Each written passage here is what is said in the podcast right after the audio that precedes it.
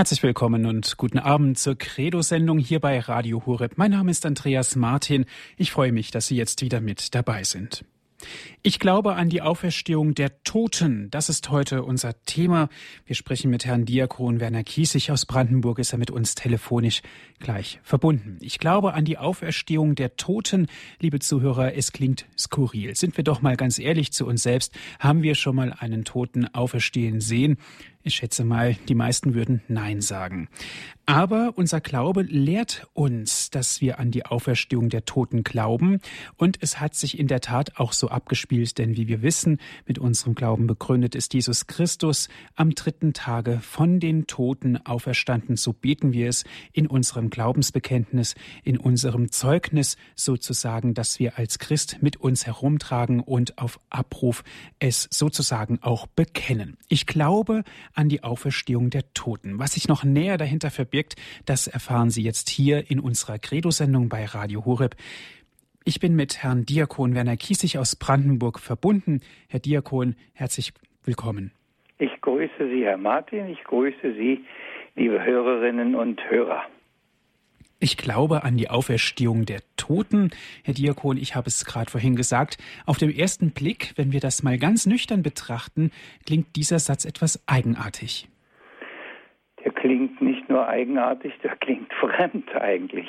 Und viele Leute sagen auch, dass das gar nicht sein kann und man hat keine Erfahrungen und wie oft hört man das Wort und Sie kennen das bestimmt auch alle, es ist noch keiner zurückgekommen. Wobei man natürlich sagen muss, es ist einer zurückgekommen.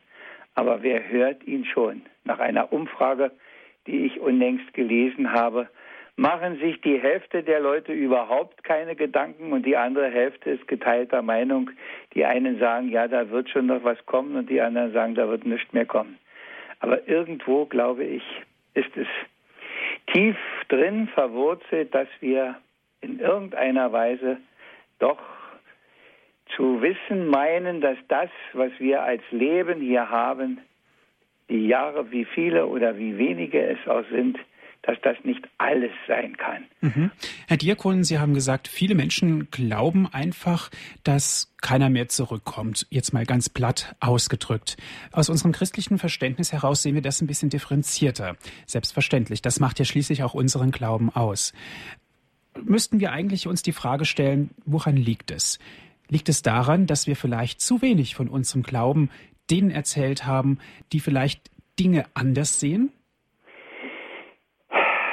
Ich, ich tue mich etwas schwer zu antworten, aber ich habe viel öfter das Empfinden, dass wir selber, die wir in die Kirche gehen, schon gar nicht mehr so tief darin verwurzelt sind dass wir das selber nicht so ganz ernst nehmen. Und ich habe das bestimmt schon an anderer Stelle und in anderen Sendungen auch gedacht, es wäre sicher ganz vieles anders, wenn wir selber mehr von diesem Glauben getragen wären. Ich denke, das habe das oft gedacht bei Beerdigungen auf dem Friedhof eine richtige katholische Beerdigung, wo man auch noch singen kann, wirklich, und alle singen kräftig mit Triumph, der Tod ist überwunden. Das gibt es so selten. Und die Leute wünschen sich was anders und die Leute möchten was anders. Und ich frage mich oft, ob sie wirklich das, was sie da am Sonntag immer im Glaubensbekenntnis sprechen, ob sie das wirklich zu ihrer Lebensmaxime gemacht haben.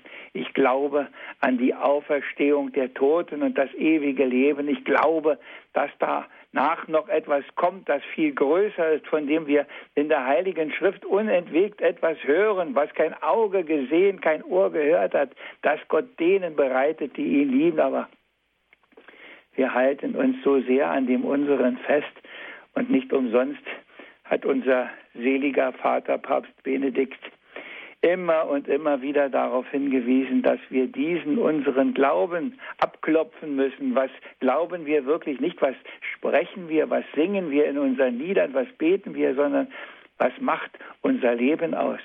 Dass wir Programme brauchen, dass wir was an die Öffentlichkeit gehen.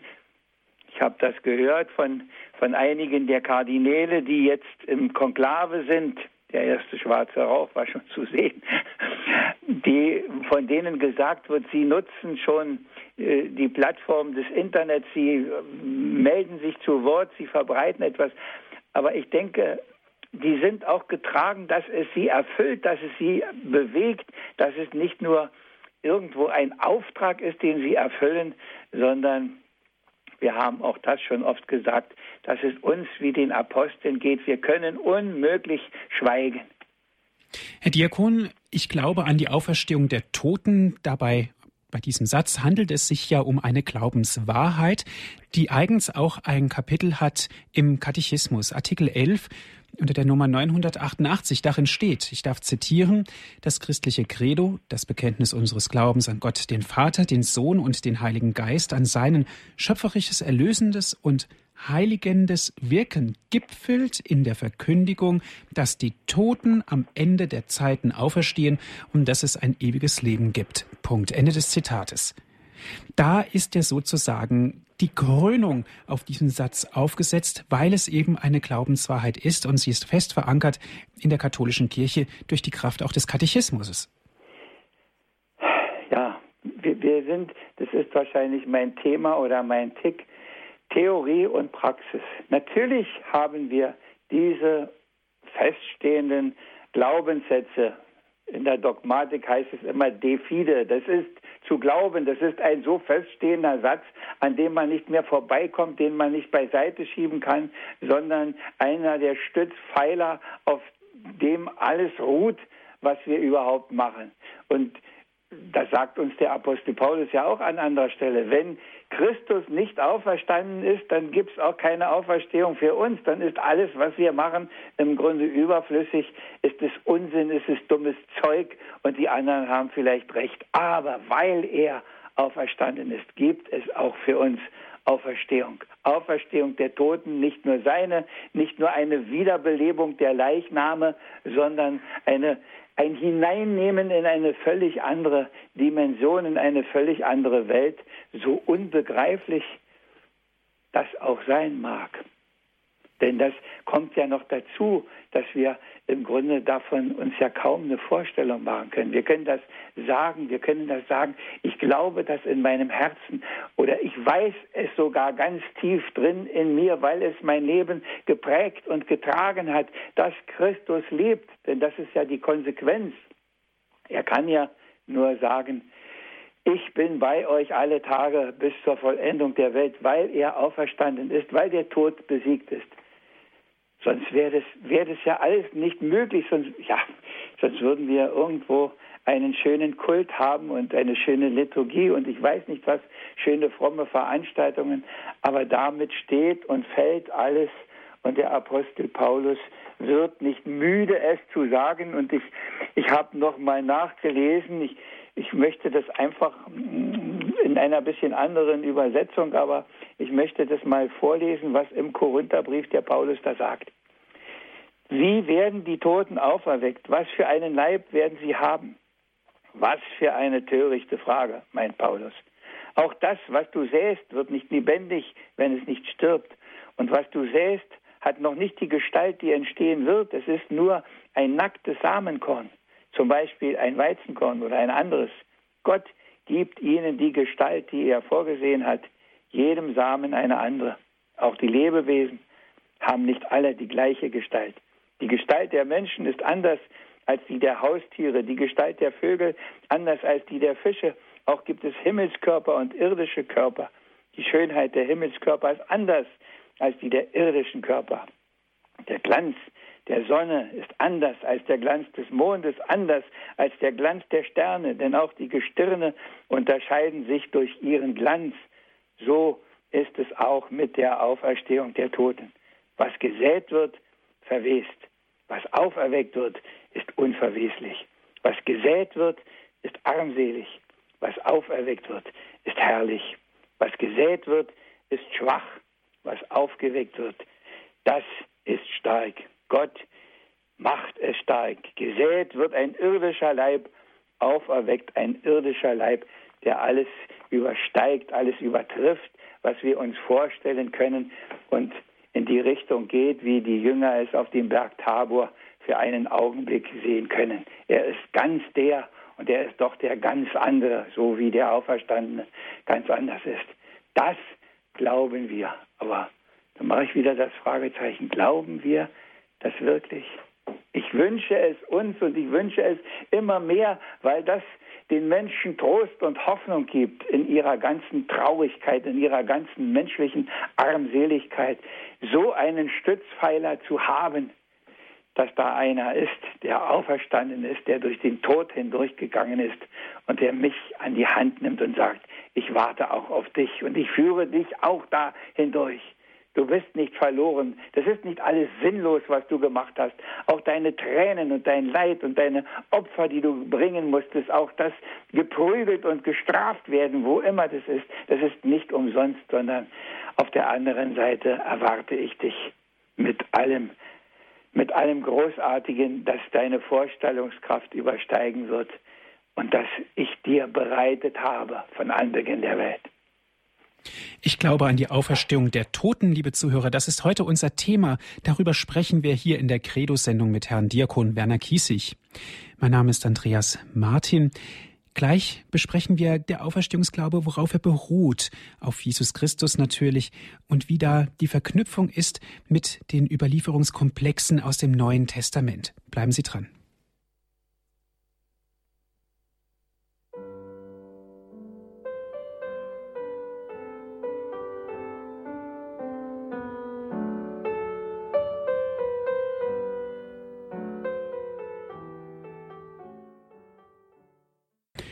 Sie hören die Sendung Credo hier bei Radio Horeb. Ich glaube an die Auferstehung der Toten. Das ist heute unser Thema. Wir sprechen mit Herrn Werner Kiesig. Er ist Diakon aus Brandenburg an der Havel, ist er mit uns jetzt telefonisch verbunden. Herr Diakon, der Auferstehungsglaube beruht ja auf die Auferstehung Jesu Christi, die das Neue Testament im Grunde genommen miteinander in zwei Teilen verknüpft und auch verkündet. Erstens der Wiederauffindung am ersten Tag, durch die Frauen, die Jesus sterben und die Grablebungen beobachtet hatten. Und zweitens von der Erscheinung des auferweckten Jesus in leiblicher Gestalt vor den Menschen, insbesondere vor einigen seiner Jünger, die sich dadurch zur Völkermission berufen sahen. Das sind so die beiden Teile. Herr Diakon, im Grunde genommen ist es ja auch eine hohe Aktualität. Ich meine, Jesus jetzt und hier in leiblicher Gestalt zu sehen, gelingt uns nur in der Anbetung. Richtig. Und es gibt natürlich die Berichte von Heiligen, die ihn gerade in der Anbetung in der Gestalt des Brotes, nicht nur in der Gestalt des Brotes, sondern in der Gestalt des verherrlichten Leibes gesehen haben. Und das Problem ist immer, ob wir denen glauben, die es bezeugen. Ob wir wirklich sagen, was die sagen, das stimmt oder ob wir nach wie vor unsere Fragezeichen machen, unsere Zweifel. Es hängt davon ab und nach der, soweit ich weiß, nach der jüdischen Überlieferung und nach dem, dem jüdischen Denken war das, eine Sache musste von zwei, mindestens zwei Zeugen bestätigt werden. Und die Auferstehungsberichte, die wir kennen, die sind immer belegt mit Zeugen. Die Frauen zählen dabei nicht mehr, aber die Männer zählen. Und der Petrus sagt, ja, wir sind ihm begegnet. Und der Paulus sagt, ich rede von dem, was mir begegnet ist, nicht, nicht irgendwelche Hirngespinste, sondern ich bin ihm begegnet. Und die Apostel und die 500 auf einmal, die, die haben ihn alle gesehen, die haben alle gesagt, ja, er lebt, wir sind ihm begegnet. Und an uns ist es, wenn wir ihm nicht selbst in der Anbetung schon begegnet sind oder wo auch immer, denn er zeigt sich auch an anderer Stelle, wie ich weiß.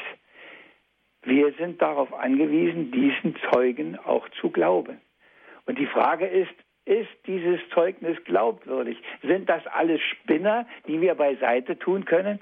Oder ist das wirklich der ganze, die ganze Tiefe unseres Glaubens und unsere Stärke, dass wir sagen, dafür sind welche da, die das bezeugt haben, die das nicht gesehen haben, den Akt der Auferstehung, aber die das Gra leere Grab gesehen haben, die ihm danach begegnet sind, die mit allem gerechnet haben, nur nicht damit, dass sie ihm begegnen würden. Die Emmaus-Jünger, wir kennen die schöne Geschichte, die da unterwegs sind. Wir aber haben gehofft, wir haben gedacht, wir haben.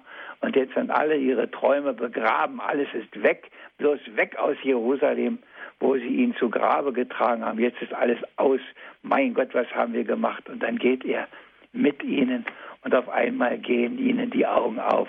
Und sie gehen ihnen so weit auf, dass sie noch in der gleichen Stunde wieder die Kilometer zurückrennen zu den anderen, um ihnen das ja mitzuteilen. Ja, liebe Hörerinnen und Hörer, wir haben glaubwürdige Zeugen. Wenn wir die beiseite tun, wer das nicht will, der wird es nicht wollen und das kennen wir jeden Tag aus unserem Alltag. Da kann man mit Engelszungen reden. Das ging dem Herrn nicht anders. Das ging dem Paulus nicht anders, als er von der Auferstehung der Toten sprach. Da sagten die, darüber wollen wir dich ein anderes Mal hören. Wir werden Leute, die nicht wollen, nicht gewinnen. Aber wir können denen, die suchen, die fragen, Antwort geben. Wir können sagen, ja, das stimmt.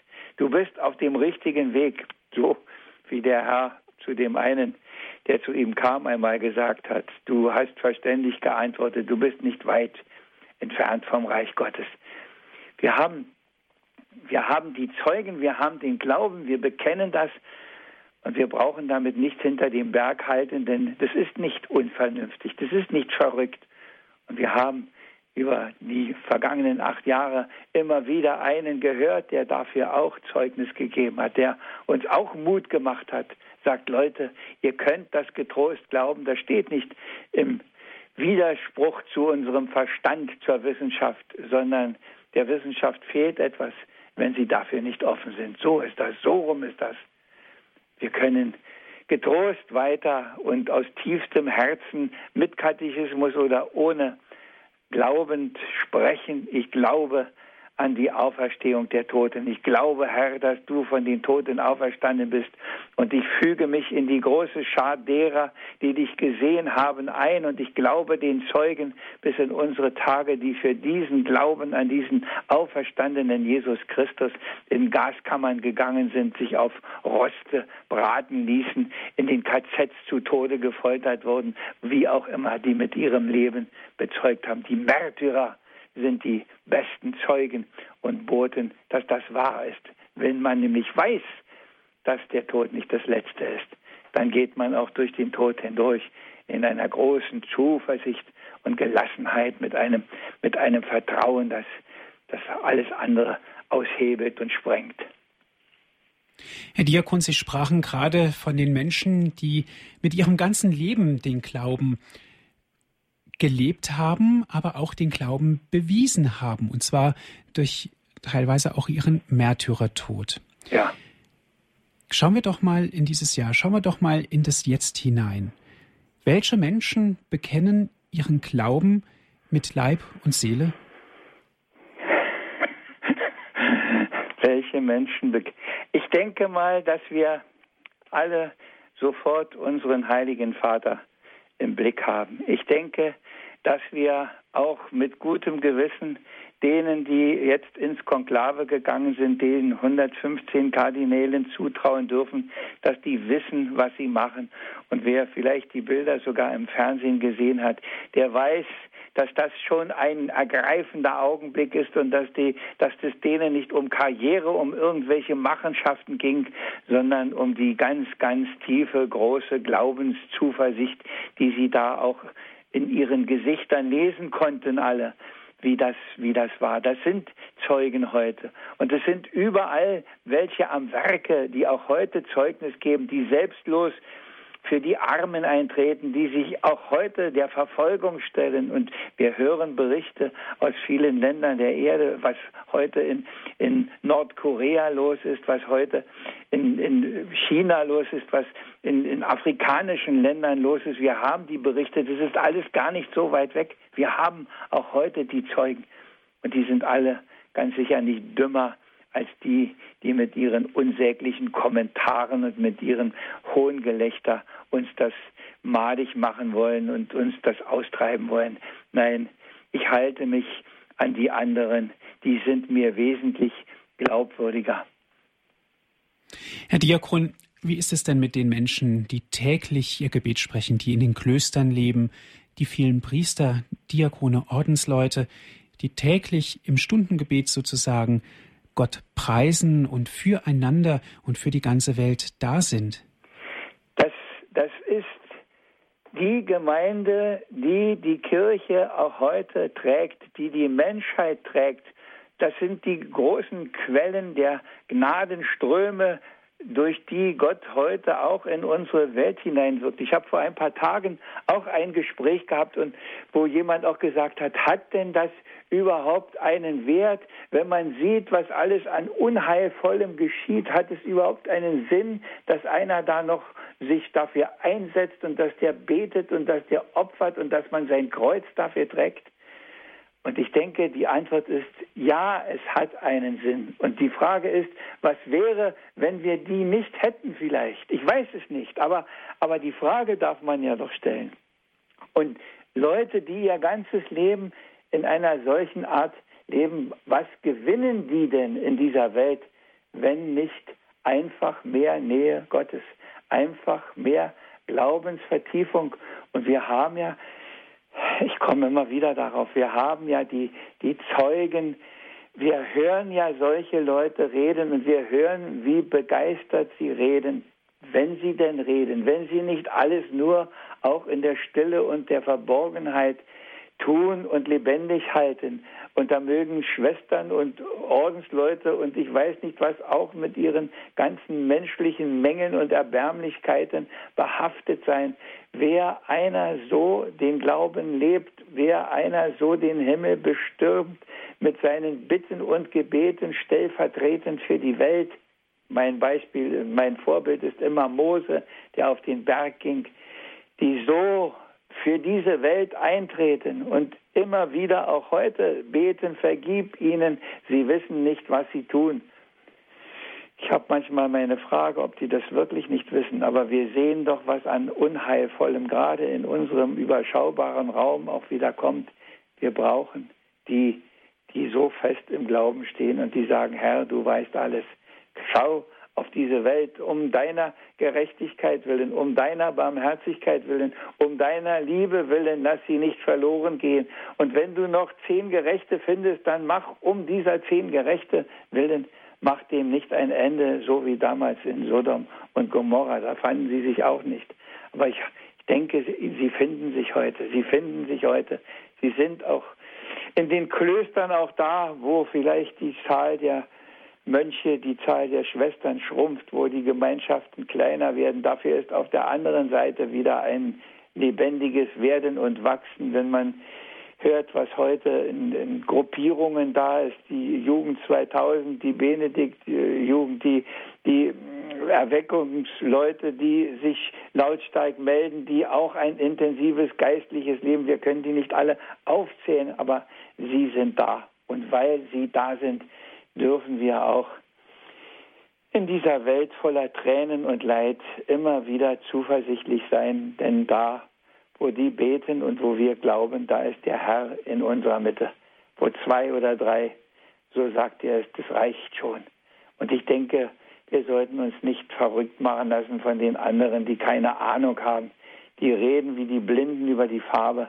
Wir sollten bei dem bleiben, was man uns in der Taufe geschenkt hat, was wir manche schon etwas mehr und es gibt ja welche, die schon über 100 sind, ihr Leben lang getragen haben. Und natürlich erst recht, was die Mönche, was die Schwestern, was die, die ganz ihr Leben Gott anvertrauen, uns vormachen und woraus sie leben. Wir können uns in diese große Gemeinschaft getrost und gern und mit frohem Mut einfügen. Wir sind in bester Gesellschaft. Und diese Gesellschaft heißt mit dem weitgehenden Begriff unsere Kirche, unsere heilige katholische Kirche, Gemeinschaft der Heiligen.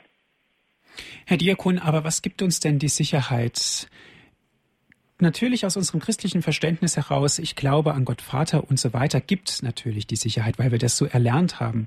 Aber ganz konkret, woran machen wir es fest? Was gibt uns die Sicherheit? Ich habe das schon oft gesagt und ich wiederhole es.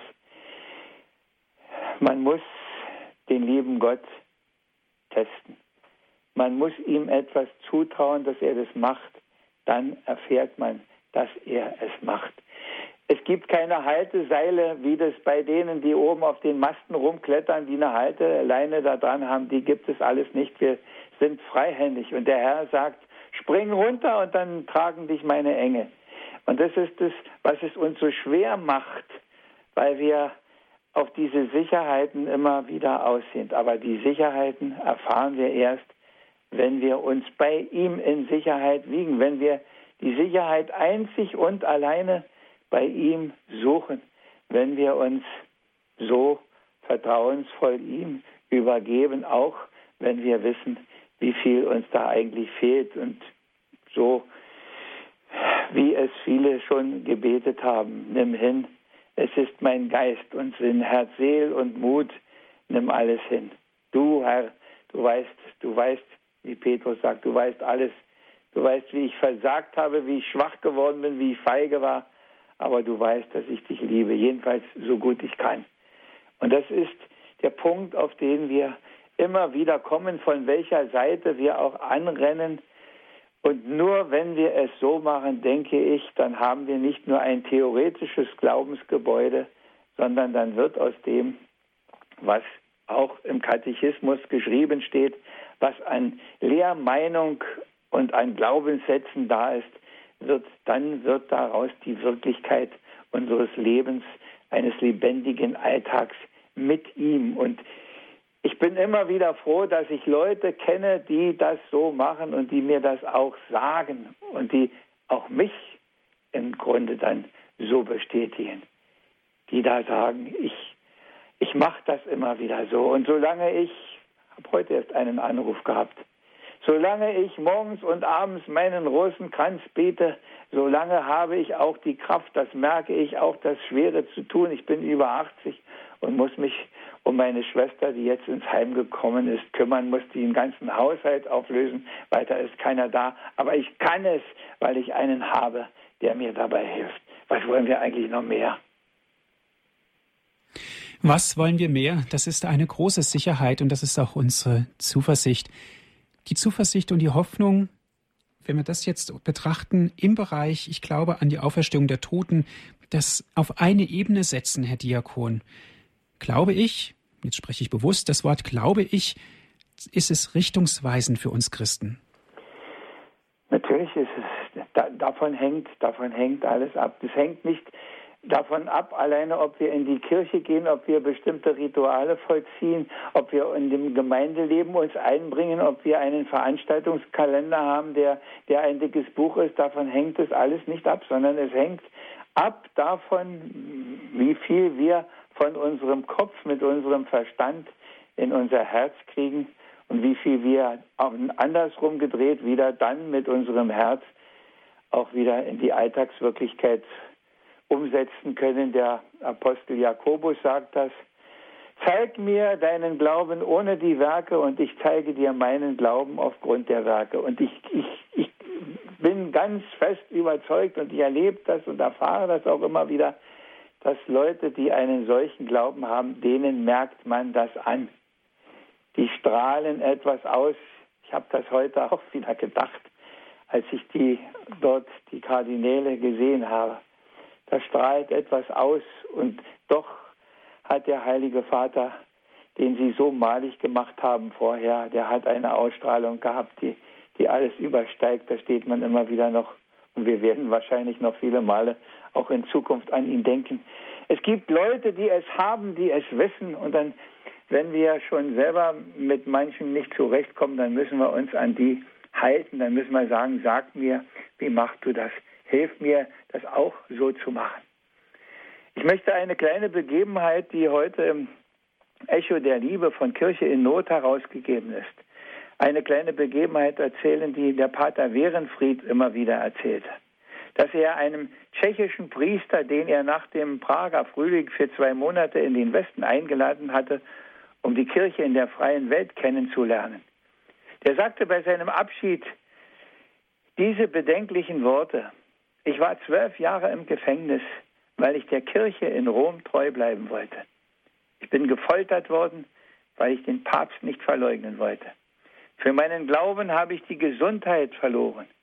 Aber dieser Glaube gab mir eine Ruhe und eine Sicherheit, die meine Kerkerjahre zu den glücklichsten meines Lebens gemacht haben. Ihr, so sagt er es von uns, habt die Ruhe in Gott verloren. Ihr habt den Glauben so untergraben, dass er keine Sicherheit mehr gibt. Ihr werft in eurer Freiheit das weg, wofür wir in der Unterdrückung gelitten haben. Der Westen hat mich enttäuscht. Ich möchte lieber wieder zwölf Jahre in einem kommunistischen Gefängnis leben, als noch länger bei euch bleiben. Die Worte haben mich betroffen gemacht, aber da ist einer, der weiß, worum es geht und der es uns auch sagt. Und deshalb ist die Frage auch, wenn der sowas sagt über uns, dann kommen wir wieder auf das Jahr des Glaubens, auf die Besinnung. Haben wir wirklich diesen Glauben oder ist das alles schönes Gerede? Ist das alles Tradition? Haben wir uns eingefügt in Institutionen, in Organisationen, in Strukturen und ich weiß nicht was noch alles. Aber der Glaube lebt er wirklich. Ich vermisse ihn an vielen Stellen auch und ich wünschte mir nichts sehnlicher als das, wir, die wir Sonntag für Sonntag vielleicht auch nicht ganz so regelmäßig in die Kirche gehen, davon wieder etwas ausstrahlen, von diesem lebendigen Glauben, der sich all der Angst und all der Hoffnungslosigkeit entgegensetzt, all dem blöden Gerede von so vielen Leuten, die keine Ahnung haben, die nur noch am Geld hängen und dann Karriere und ich weiß nicht wann was noch alles und die blind sind für das, was wirklich geschieht. Ich wünschte mir, dass von uns dieses Leuchten wieder ausgeht, das wir symbolisch in der Osternacht ja immer haben. Christus, das Licht, er ist da und es werden immer mehr. Vielleicht werden es nur in den anderen Ländern mehr, aber es wird Zeit, dass wir wieder Leuchtträger werden, viel mehr, als wir es sind. Und das hängt davon ab, wie sehr wir uns ihm überlassen. Das ist mein Lieblingsthema. Ich werde nicht müde, es zu wiederholen. Weit ab von allen theoretischen Grundwahrheiten, die nötig sind und die wichtig sind und die richtig sind. Mhm. Das heißt also im Klartext, wir müssen andere durch unseren Feuer am Glauben entzünden, sozusagen. Richtig. richtig. Und wenn wir nicht brennen, können wir so viel über das Feuer reden, wie wir wollen. Da brennt nicht, da zündet nicht an. Da kokelt es vielleicht ein bisschen vor sich hin, aber mehr nicht. Mhm. Liebe Zuhörer, das Thema lautet der heutigen Credo-Sendung hier bei Radio Horeb. Ich glaube an die Auferstehung der Toten. Wir sind im Gespräch mit Herrn Diakon Werner Kiesig aus Brandenburg an der Havel. Ist er mit uns verbunden? Und ich lade Sie herzlich ein, mitzusprechen. Wenn Sie Fragen haben oder ganz einfach was dazu sagen wollen, jetzt ist die Möglichkeit dazu. Rufen Sie an. Ich glaube an die Auferstehung der Toten. Darum geht es. Eine Glaubenswahrheit unseres katholischen Glaubens. Wir sind gespannt, was Sie dazu sagen. Wir freuen uns auf Ihren Anruf.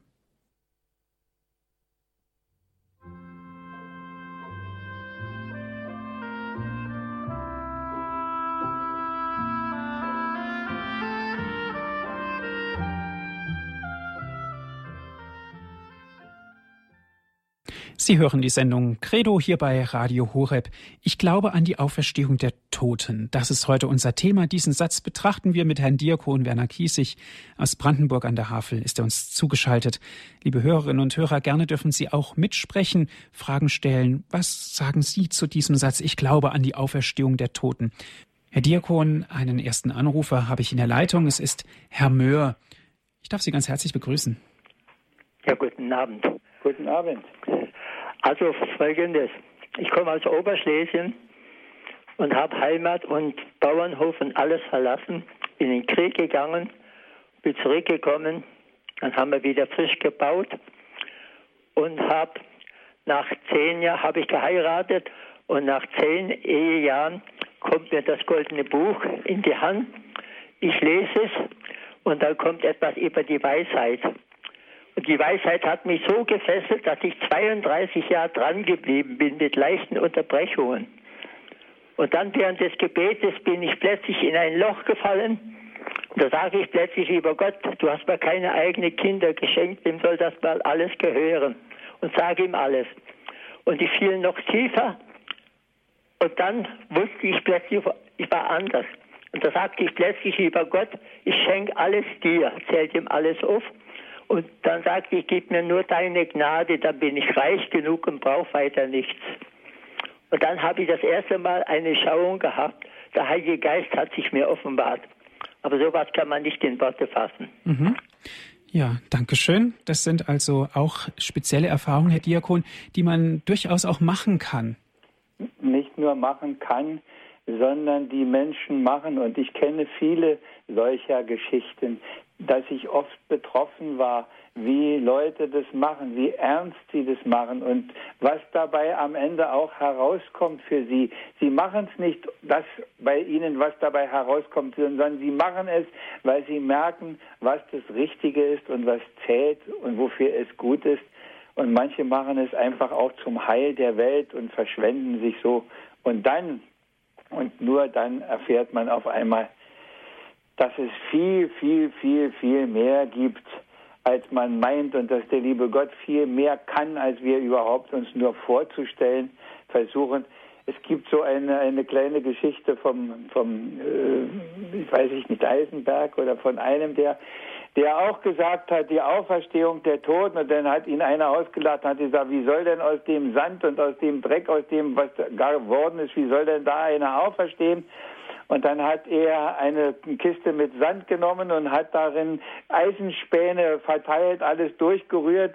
Und dann hat er gesagt, kann man das wieder sortieren? Und dann hat der Spötter groß geguckt, hat gesagt, das ist unmöglich. Und dann hat er einen Magneten genommen, hat ihn rübergehalten und dann sprangen die Metallkörner alle ran. Da hat er gesagt, wenn einer da ist, wenn das mit einem Magneten schon möglich ist, um wie viel mehr kann Gott? Ein ganz einfaches Beispiel, was sozusagen alles beweist. Ja, danke schön erstmal, Herr Möhr, für Ihren Anruf. Jetzt wartet schon eine ganze Weile Frau Beinlich aus Münster in der Leitung. Grüß Gott, Frau Beinlich. Ja, grüß Gott. Grüß Gott. Ja, meine Frage ist, ähm, also ich glaube ja auch an Gott, auch wenn ich mal versterben werde und auch auf Auferstehung. Da glaube ich wohl dran. Ja. Ja, ich glaube da wohl dran, wenn man da verstorben ist. Und äh, dann gibt es ja dieses Auferstehung. Richtig. Wieder. Und ähm, wie, wie erfährt man das denn dann? Äh, ähm, man ist doch dann tot und man spürt doch auch gar nichts mehr da. Wir haben, so lehrt es uns äh, unser Glaube, eine unsterbliche Seele. Und wenn Sie am Sonntag in die Kirche gehen und manchmal vielleicht auch bei einem Requiem dabei sind, dann hören Sie das schöne Wort in der, in der Präfation, wenn die genommen wird, in der einen steht das so, denn deinen Gläubigen, o oh Herr, wird das Leben nicht genommen, sondern nur gewandelt. Wir werden verwandelt werden. Wir werden anders sein, aber unser Ich ist unsterblich. Das bleibt. Wie auch immer. Wir können uns tausend Gedanken machen, wir können tausend, weiß ich, Ideen haben, aber wir werden natürlich dieses Geheimnis nicht knacken können, sondern wir werden uns nur darauf verlassen dürfen, dass es so ist und mittlerweile gibt es ja Berichte von Leuten, von, man sagt eine Nahtoderfahrung, die für eine Zeit weg war und schon Unglaubliches erlebt haben. Ob das schon Himmel oder was war, ist noch eine andere Frage.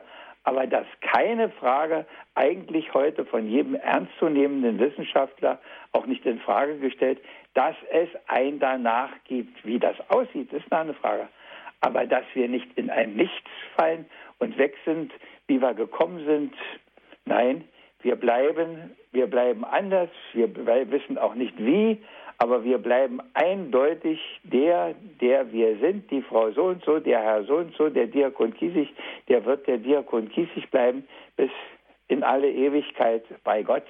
Das wird nicht weggenommen. Wir werden nur verwandelt werden. Aber wie gesagt, das können wir nur im Glauben annehmen, können uns von denen, die schon solche Erfahrungen gemacht haben, sagen lassen, dass es ein danach mit Sicherheit gibt und der Heiligen Schrift und den Zeugen trauen, die etwas davon gesagt haben, wie das ein bisschen sein wird, nämlich dass wir von der Liebe Gottes unendlich umarmt und geborgen sind und dass das die höchste Seligkeit ist, die wir uns vorstellen können. Manchmal wissen Sie ja, dass es so Augenblicke gibt, wo man sagt, das ist schon ein Stückchen Himmel.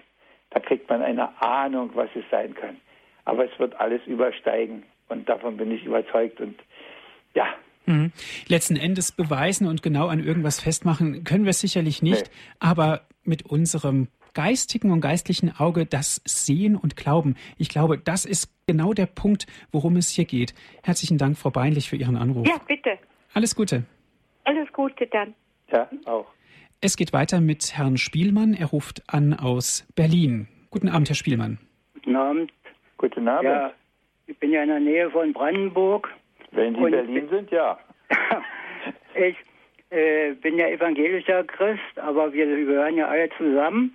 Und seitdem ich Radio Horeb hören kann über DAB Plus, habe ich ja auch schon mal den Diakon Kiesel gehört und er ist mir ans Herz gewachsen. Also alle seine Beiträge, die finde ich ganz prima. Darüber freuen wir uns sehr. Dankeschön, Herr Spielmann. Und dann habe ich, aber mir fiel gerade ein, äh, wo Jesus sagt, wenn sich dein Auge reißt, reißt es aus und dein Bein. Und dann sagt er, besser mit einem Bein in der Ewigkeit als mit beiden Beinen in der Hölle. Aber eines Andererseits sind doch alle menschlichen Mängel dann beseitigt in der Ewigkeit. Das war mir jetzt irgendwie.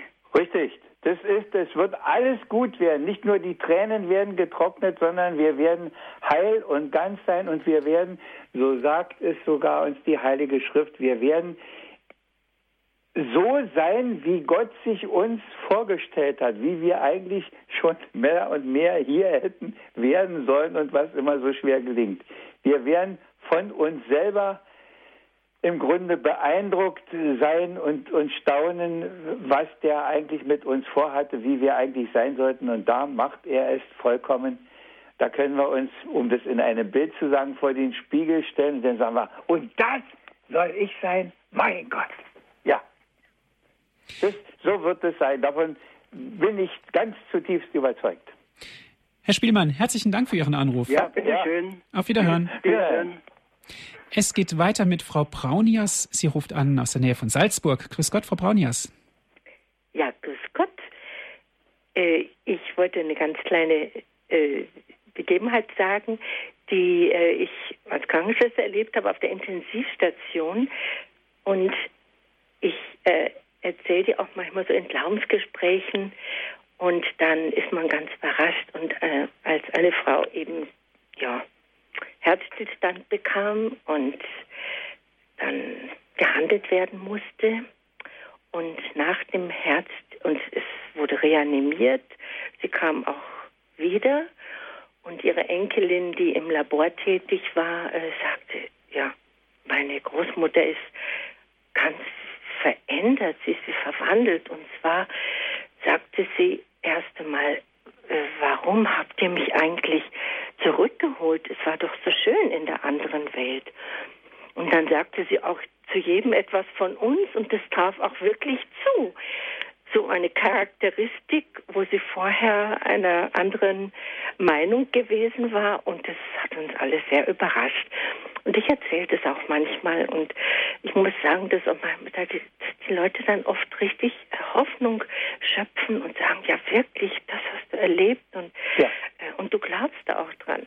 Und äh, dann fiel mir auch in dem Zusammenhang eine äh, kleine Sache ein von unserem äh, Sohn, als er ein kleiner Junge war und sagte, Mama, die Leute glauben nicht daran, die werden sich aber sehr wundern, wenn sie gestorben sind, dass sie weiterleben. Und dann dachte ich, ja schau, also die Kinder haben da ein viel ähm, unkomplizierteres äh, Verstehen darüber. Denen ist der Verstand nicht so im Weg. Ja, genau, genau. ja, und dann äh, nochmal auf diese Sache vom Echo mh, der Liebe. Da war kurz zuvor eine Nachbarin da, die, wo ich sagte, wir müssen wirklich jetzt beten um den Heiligen Geist für einen äh, neuen Heiligen Vater und das ist wieder ganz was anderes. Aber äh, weil sie das eben erwähnten und ich sagte dann, äh, ja, nicht um den Heiligen Geist für den Papst, der den, ja, sie sagte erst einfach nur, ähm, ach, na, jetzt wird es mal Zeit, dass er ganz junge kommt, damit ein anderer Wind in die Kirche kommt. Und ich war dann so sprachlos, sie war aber auch sofort weg, weil sie mir noch was gebracht hatte und dachte, meine Güte, das ist eine treue Kirchgängerin. da muss ich unbedingt ins Gespräch kommen, dass wir äh, darüber sprechen, was er uns ja gebracht hat. Wenn wir auf sein Wort gelauscht hätten, dann hätten wir gemerkt, wie sehr er alles verändert hat. Also mein Herz auf jeden Fall und damit auch alle diejenigen, mit denen ich auch in Kontakt kam, hoffentlich ein bisschen. ja, und ich danke ganz, ganz herzlich für die schöne Sendung auch wieder. Dankeschön, Frau Braunias. Alles Gute. Ja, danke, danke. Herr Diakon, was Frau Braunius auch angesprochen hat, ist, dass es Dinge gibt zwischen Himmel und Erde, die wir eigentlich mit unserem rationellen, mit unserer Ratio, also mit unserem Verständnis überhaupt gar nicht begreifen können. Ja, wobei wir ja mittlerweile, und sie sagte ja so ein Beispiel, schon ganz handgreifliche, hieb- und stichfeste Erfahrungen machen können. Wer sowas erlebt hat, der weiß das. Und es gibt solche Zeugen auch heute und es gibt viel mehr. Wir haben das in irgendeiner Sendung, glaube ich, schon mal als Thema gehabt, dass es schon viele, viele solcher Erlebnisse gibt, die Leute berichtet haben, Leute, die selber wiedergekommen sind und davon erzählt haben oder die mit solchen Leuten Umgang hatten, wie einer verwandelt wird und verändert ist. Die Frage ist immer nur, ob wir denen glauben, ob wir denen zutrauen, dass das nicht Spinnerei ist, sondern dass das wirklich ernst ist. Und ich sage, es ist ernst, auch wenn unser Verstand da nicht so weit mitgeht und wir da so manche Wenns und Abers immer noch haben. Das, was der Herr verheißen hat, ist die Wirklichkeit, ist die Wahrheit. Und er sagt es uns. Und die Frage ist, ja, nehmen wir es an die einen, die nicht fähig waren, es vor dem Karfreitag zu begreifen, die sagen nach der Predigt, was sollen des Petrus ein paar Tage später, da traf es sie mitten ins Herz und sie sagten, was sollen wir tun? Und ich habe manchmal gedacht, mein Gott, wenn ihr es doch ein paar Wochen früher begriffen hättet. Aber manchmal begreift man es erst zu spät. Aber man sollte die Hoffnung nicht aufgeben, dass man es begreifen kann. Dankeschön, Herr Diakon, für Ihre Ausführungen. Es geht weiter mit Frau Renz. Ich möchte mich bedanken für die wunderbare Sendung. Immer wieder, wenn ich äh, Diakon Werner Kiesing höre, freue ich mich so. Ich, ich bin so begeistert, ich mhm. muss mich nur bedanken. Sehr schön. Und, und ich habe auch die CD 90 Minuten im Himmel. Ich glaube an sowas. Wir müssen nicht alles uns vorstellen können, aber wir müssen glauben. Richtig. Mhm. Das ist das Wichtigste ich bin eine einfache Person, aber ich glaube an das alles. Und das ist uns wichtig. Der Glaube, wir können, mit unserem kleinen Verstand können wir uns nicht alles vorstellen, was mhm. Gott für uns bereitet oder die große Welt. Und wir können nicht alles sehen. Richtig. Ich bedanke mich ja, nochmal. Herzlichen Dank. Herzlich. Gerne. Alles Gute. 90 Minuten im Himmel hat Frau Renz angesprochen. Das ist also ein Nahtoderlebnis. Wir haben das auch schon in unserer Sendung Erzählung hier bei Radio Horeb am Vormittag auch schon zu ja, Gehör es gibt gebracht. Auch Bücher, ich weiß. Also es gibt eine, eine Menge schon, das fing irgendwann in den, weiß ich nicht, Ende der 60er oder 70er Jahre an, die Frau Kübler-Ross, die war die erste, die auf dem Gebiet irgendwas rauszukriegen versuchte und, und Interviews hatte und Leute äh, bekam und äh, die ersten Bücher waren von ihr. Und danach kam natürlich so manches andere. Es ist das eine, es zu lesen und es ist das andere natürlich, wie die Frau vorhin sagte, an einem solchen Bett zu stehen, sowas mitzuerleben und solche Leute persönlich zu kennen. Das ist natürlich noch was anderes. Aber was eben die Frau sagte, das ist schon. Wir können nicht alles begreifen. Wir haben genug Verstand, um das Wichtige herauszufinden, aber wir haben nicht genug Verstand, um Gott in seiner ganzen Größe, in seinem ganzen Ausmaß zu begreifen. Aber muss man das, reicht es nicht einfach, es zu machen, wie der Karl Zuckmeier es sagt? Ich darf das mal einflechten noch. Beim Einschlafen denke ich manchmal, was wird mit mir sein, wenn ich nicht mehr aufwache? Ich denke mir oft, dass ich vor der Geburt von meiner Mutter umgeben war, in ihrem Leib, ohne sie zu kennen. Dann brachte sie mich zur Welt und ich kenne sie nun und lebe mit ihr. So glaube ich, sind wir als Lebende von Gott umgeben, ohne ihn zu erkennen. Wenn wir sterben, werden wir ihn erfahren, so wie ein Kind seine Mutter und mit ihm sein. Warum soll ich den Tod fürchten? Das ist Karl Zuckmeier. Und der war auch nicht dämlich. Ne? Mhm. Herr Diakon, eine Anmerkung habe ich auch noch bekommen von einer Hörerin. Und zwar hat sie gesagt, die Christen in Nordkorea sind eigentlich sozusagen ein ganz aktuelles Beispiel, wenn wir die Frage stellen, beziehungsweise wenn wir die Aussage treffen, ich glaube an die Auferstehung der Toten. Natürlich, man geht doch nur in einen solchen, was ich vorhin vorgelesen habe, man nimmt doch nur sowas auf sich, weil man weiß, das ist nicht alles. Die können einen zwar quälen, die können einen erschlagen, die können einen sogar totschlagen, aber sie können nicht das ewige Leben auslöschen. Und wer das weiß, der sagt, mein Gott, da gehe ich doch durch die Tür. Und wie viele haben das? Wir hören das in den Kalenderblättern auf unterschiedliche Weise. Und für mich sind die eindrucksvollsten natürlich immer die Blutzeugen, die in den Tod gegangen sind, ob das die aus vergangenen Jahrhunderten waren oder ob das die Zeitzeugen vor ein paar Jahrzehnten waren oder ob das die Zeitzeugen heute sind in den Zuchthäusern, in den Gefängnissen, in den Folterhallen, die es auch heute und nicht selten in den kommunistischen Staaten gibt, die sich so viel von ihrer Menschlichkeit immer reden und so weit weg sind, so extrem weit weg sind, dass man es manchmal gar nicht fassen kann. Herr Diakon, haben Sie herzlichen Dank für Ihre Ausführungen hier in der Sendung Credo bei Radio Horeb. Es war sehr interessant gewesen, auch mal von vielen Seiten diesen Satz zu beleuchten. Ich glaube an die Auferstehung der Toten. Was es bedeutet, hat damals, wir haben darüber gesprochen, aus dem Zusammenhalt des Neuen Testamentes heraus, als Jesus auferstanden ist, aber auch, was dieser Satz ganz konkret heute in der heutigen Zeit für uns bedeutet. Ich danke Ihnen sehr. Gerne. Ich danke auch Ihnen, liebe Hörerinnen und Hörer, dass Sie mit dabei gewesen sind, dass Sie sich mit eingebracht haben in die Sendung hier bei Radio Horeb. Wenn Sie gerne diese Sendung noch einmal nachhören möchten, sie wurde für Sie auf CD aufgezeichnet, rufen Sie an unseren CD-Dienst unter folgender Telefonnummer 08323 9675 120. Noch einmal 08323 9675 120. Wenn Sie von außerhalb Deutschlands anrufen, 0049 vorab wählen 8323 9675 120. Auf unserer Internetseite www.hore.org gibt es auch die Sendung zum Herunterladen auf den Computer www.hore.org. Das ist die Internetadresse von Radio Horeb. Nutzen Sie dort unser Download- und Podcast-Angebot. Herr Diakon, ich darf Sie zum Ende dieser Sendung um ein Gebet und um den Segen bitten. Es ist nicht unbedingt ein Gebet, es ist noch eine kleine Betrachtung, aber sie ist nicht lang, aber sie ist gut und ich werde dann den Segen auch sagen. Es hat mir jemand zugeschickt. Mit Worten kann man spielen. Das macht nicht nur Spaß, das öffnet manchmal einen ganz neuen Sinn. Neulich habe ich entdeckt, dass in dem Wort Finsternis das Wort Stern verborgen ist. Ebenso ist es mit dem Wort Ostern.